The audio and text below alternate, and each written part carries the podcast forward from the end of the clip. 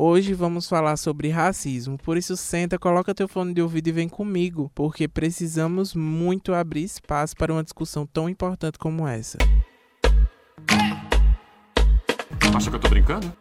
Essa semana fomos obrigados a ouvir isso. Odeio a raça negra. Vocês são bandidos, ladrões. A mulher que ouvimos atende pelo nome de Luzia Sandra de Medeiros, casada, 49 anos e branca. Na quinta-feira, ela foi flagrada em uma agência bancária de João Pessoa após proferir essas palavras racistas contra o guia de turismo Daniel de Lima. Eu fui fazer uma, um procedimento bancário né, na, no caixa eletrônico, fazer um depósito. E nisso que eu estava fazendo o depósito, ela chamou um funcionário do banco. É, Moço, por gentileza, por que o Banco do Brasil fez uma propaganda com essa raça negra? Né, raça negra é um grupo musical. Eu até fui olhar no, na, no encartezinho, quando eu olhei, não era. Era uma pessoa negra. E aí, quando eu continuei saindo, quando eu estava já saindo, ela fez. É, mas esse, esse, essa raça é, na, é, ladrão, bandido. Eu parei e perguntei, senhora, eu não entendi. O que foi que a senhora falou? Você é uma raça bandida, você é um negro bandido. Você. Aí eu fiquei muito chateado com a situação. Falei para ela que iria chamar a polícia para ela falar isso e resolver com a polícia. Automaticamente eu saí da agência bancária, entrei em contato com a polícia, com, com o CIOP, onde eles enviaram a, ao pessoal da CEATU, que chegaram no, no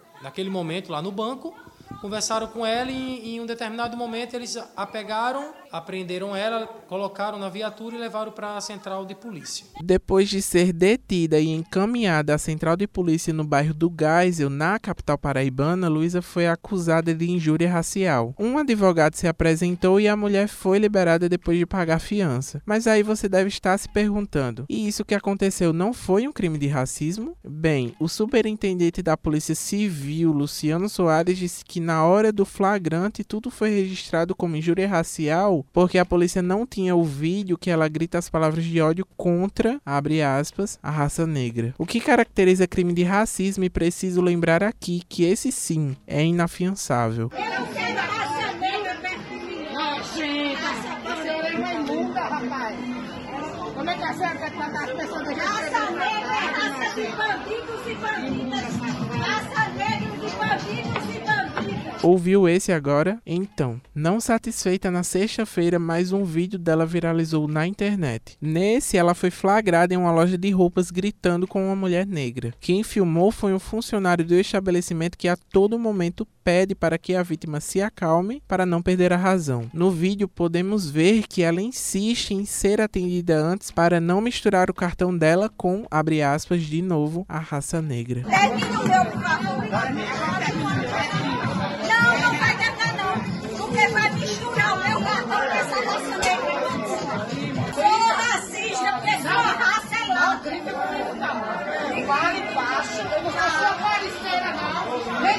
Sua laia, não. Me respeita, viu? Luzia Sandra de Medeiros continua a gritar e diz que seja homem, mulher ou menino, ela afirma que, abre aspas, a raça negra não presta. Seja homem, seja mulher, seja menino, seja o que for, raça negra não presta. Eu sou Hitler, eu sou Hitler. Sou racista de carteira, se pudesse escrever assim na testa, ó.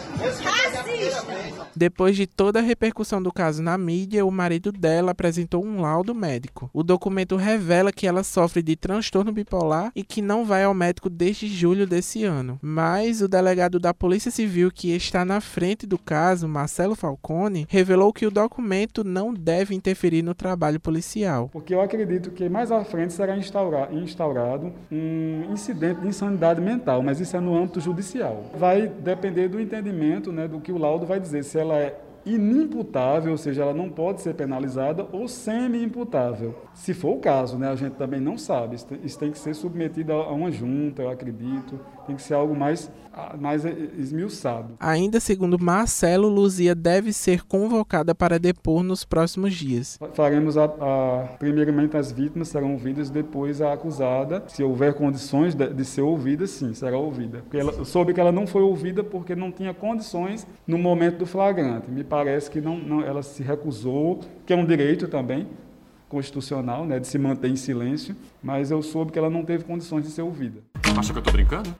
E sobre o racismo em si, agora eu vou conversar com a Peri Camilo. Ela que além de jornalista, assessora de imprensa e ativista política, também é uma militante das causas do feminismo negro. Peri, seja muito bem-vinda, é um prazer tê-la aqui. Muito obrigado por aceitar o meu convite, viu? Oi, meu querido. Nossa, eu que agradeço, Lucas. Muito obrigada por esse espaço e por, por esse convite, por estar fazendo parte, né, desse debate que é tão importante e a abertura midiática para um debate tão importante que é falar sobre questão do racismo e principalmente a luta antirracista. Bem, vamos começar. Essa semana fomos surpreendidos com a Luzia Sandra de Medeiros. Ela afirmou com todas as letras que, além de ser a favor do ditador alemão Hitler, é uma racista de carteirinha. Sabemos que isso que ela fez foi um claro ato de racismo, mas a dúvida que eu quero tirar contigo é a seguinte: qual a diferença de racismo e racismo estrutural? É, enfim, meu amor, é, é, uma, é uma dúvida que eu acho até pertinente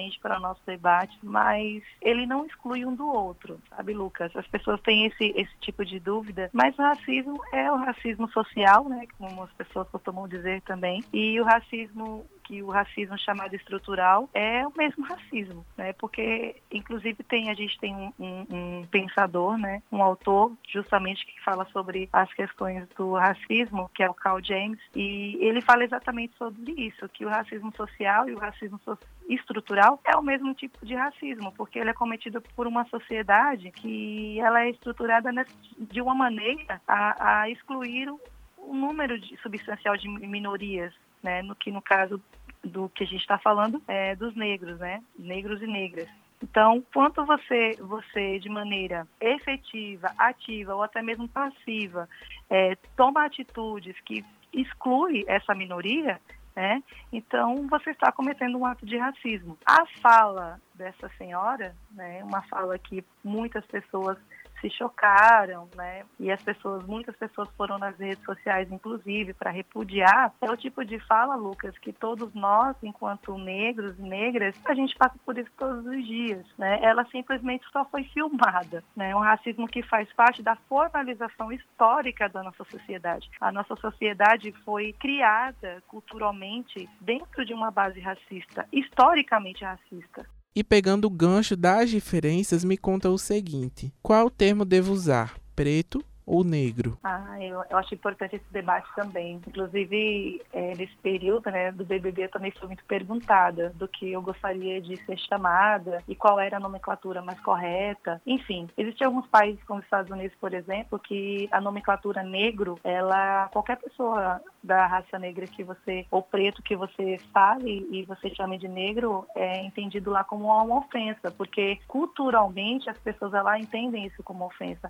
Aqui no Brasil não, aqui no Brasil essa nomenclatura ela ganhou uma evolução, assim como a nossa língua portuguesa, ela é viva, né? A língua da gente é uma língua viva, então ela vai sofrendo modificações ao longo, ao longo do seu tempo e assim aconteceu com a nomenclatura negro. A gente tem um movimento negro no Brasil que é um movimento muito forte. Então não há problema algum em ser chamado de negro, não há problema algum em ser chamado de preto, porque os, as duas nomenclaturas estão corretas. O que a gente, enquanto pesquisador, é, pesquisadora e enquanto ativista dos movimentos, entendemos esse tipo de debate, né? Ah, o que, que é certo, o que é correto, o que não é, é mais uma tentativa de tentar é, abafar aquilo que é mais importante, que é a luta antirracista. Ser chamada de preto ou ser chamada de negro, tudo importa. O importante mesmo é a gente ter respeito pelo outro, independente da sua raça, do seu credo e da sua cor. E como a discriminação racial afeta de diferentes formas homens e mulheres? É um pouco. Eu, eu, vou tentar, eu vou tentar resumir aquilo que eu penso nesse, nesse sentido, porque no Brasil a gente vive dois fenômenos, né? A gente tem o racismo e a gente tem o sexismo. Então, a mulher preta, ela sofre um pouco mais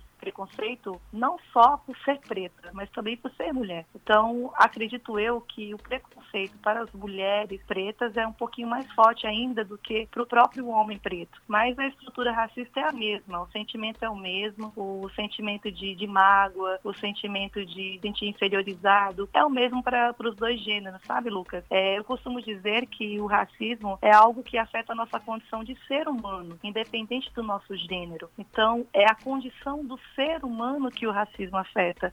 Você ser é, repudiado, você excluir, ser excluído, você, você ser violentado pelo simples fato su, do tom da sua pele. E Peri, para encerrarmos, na sua opinião, qual a melhor forma de lidar e combater a discriminação racial no Brasil?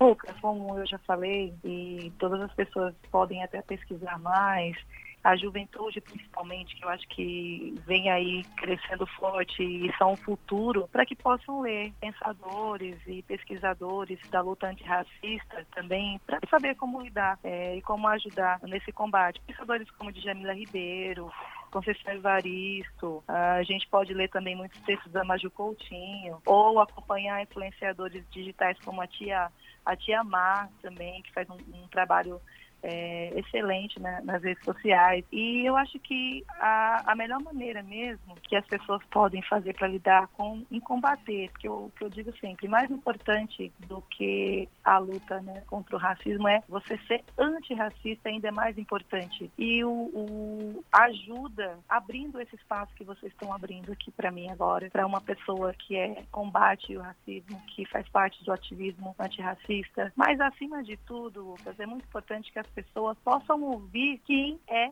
preto. Se um amigo seu disser para você, olha, você foi preconceituoso, você agiu de forma racista, faz o seguinte, para para ouvi-lo e para entender o porquê que você foi racista, em que você pode melhorar para não ser ou em que você pode mudar, porque a gente ouve muito isso as pessoas, né? A gente diz, olha, é, da forma como você falou comigo ou do jeito que você fez, você agiu de forma preconceituosa, de forma racista e as pessoas em vez de entender e tentar refletir o seu posicionamento, ela tenta se defender e dizer que não, não, eu não fui racista. Ora, se um preto está dizendo para você que você foi racista, o mínimo que você tem que fazer fazer é parar para refletir e mudar a sua atitude. E, principalmente, tentar entender a dor do outro, que é muito fácil para você que é branco dizer que não existe racismo. Ora, Exatamente. você é branco. Então, jamais você vai passar por nenhum tipo de constrangimento por ser preto, porque você é branco, né? Então, não tem como você dizer que você sofre ou que não existe racismo no Brasil. A gente vive num país, Lucas, onde a cada 23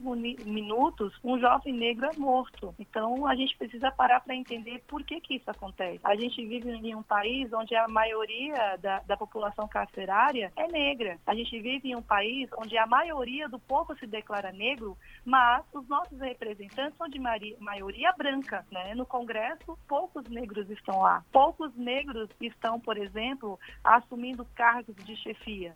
Então, quando você para pensar dessa forma, quando você para para refletir, se eu vivo em um país onde a maioria se declara preta, se eu vivo em um país onde a maioria das pessoas, homens e mulheres, são negras, são pretas, por que, que a representatividade no Congresso não é feita por pretos? Entende? Então, são reflexões que precisam ser feitas. Então, essas políticas afirmativas que acontecem, como, por exemplo, a, as cotas raciais, elas só acontecem se houver uma representatividade que possa falar por essas minorias, que é o caso totalmente contrário do nosso Congresso, por exemplo. Por isso que essas políticas elas são tão importantes. E é aquele velho ditado, né? Dê voz, dê cargo, dê lugar e dê espaço a quem realmente merece, o preto. Exatamente, Lucas. E esse espaço, ele, ele é conquistado com muita luta, né? Eu parabenizo vocês pelo espaço que está sendo concedido, esse espaço aberto que é tão importante. A gente precisa falar sobre racismo, a gente precisa, acima de tudo, entender o racismo, o que é o racismo estrutural, como eu acabei de explicar, como é que ele funciona na minha vida isso aí eu estou falando de uma forma pessoal. E de que maneira eu, enquanto cidadão, enquanto cidadã, enquanto mulher e homem, posso fazer para evitar que isso aconteça e como é que eu posso me engajar na luta antirracista. Acha que eu estou brincando? E o que mais você precisa saber sobre essa última semana? Eu te conto agora. Acha que eu estou brincando? Começamos a semana com um professor do Departamento de Engenharia Elétrica da Universidade Federal de Campina Grande, que causou uma polêmica após fazer uma postagem machista em suas redes sociais, onde ele disse que as mulheres ficam, abre aspas, latindo e reclamando. A reitoria da UFCG afirmou em nota que, abre aspas, o professor fez uma declaração machista, misógina e totalmente desrespeituosa. Essa declaração causou indignação a toda a comunidade acadêmica e também a militantes dos direitos da mulher. Acha que eu tô brincando? O vice-líder do governo Bolsonaro no Senado, Chico Mendes, do Democratas, escondeu dinheiro entre as nádegas durante uma abordagem da Polícia Federal. Bem, na quarta-feira, o senador foi alvo de uma operação em Roraima que apura o desvio de recursos destinados ao combate à pandemia com origem em demandas parlamentares. Chico foi encontrado com mais de 33 mil reais na cueca e entre as nádegas do político. O líder do governo no Senado, Fernando Bezerra Coelho, do MDB pernambucano, afirma que vai aguardar a leitura correta de todos os fatos. Já o ministro do Desenvolvimento Regional, Rogério Marinho, disse que o episódio não afetou o governo Bolsonaro e afirmou também que o parlamentar vai dar explicações ao judiciário. Acha que eu tô brincando?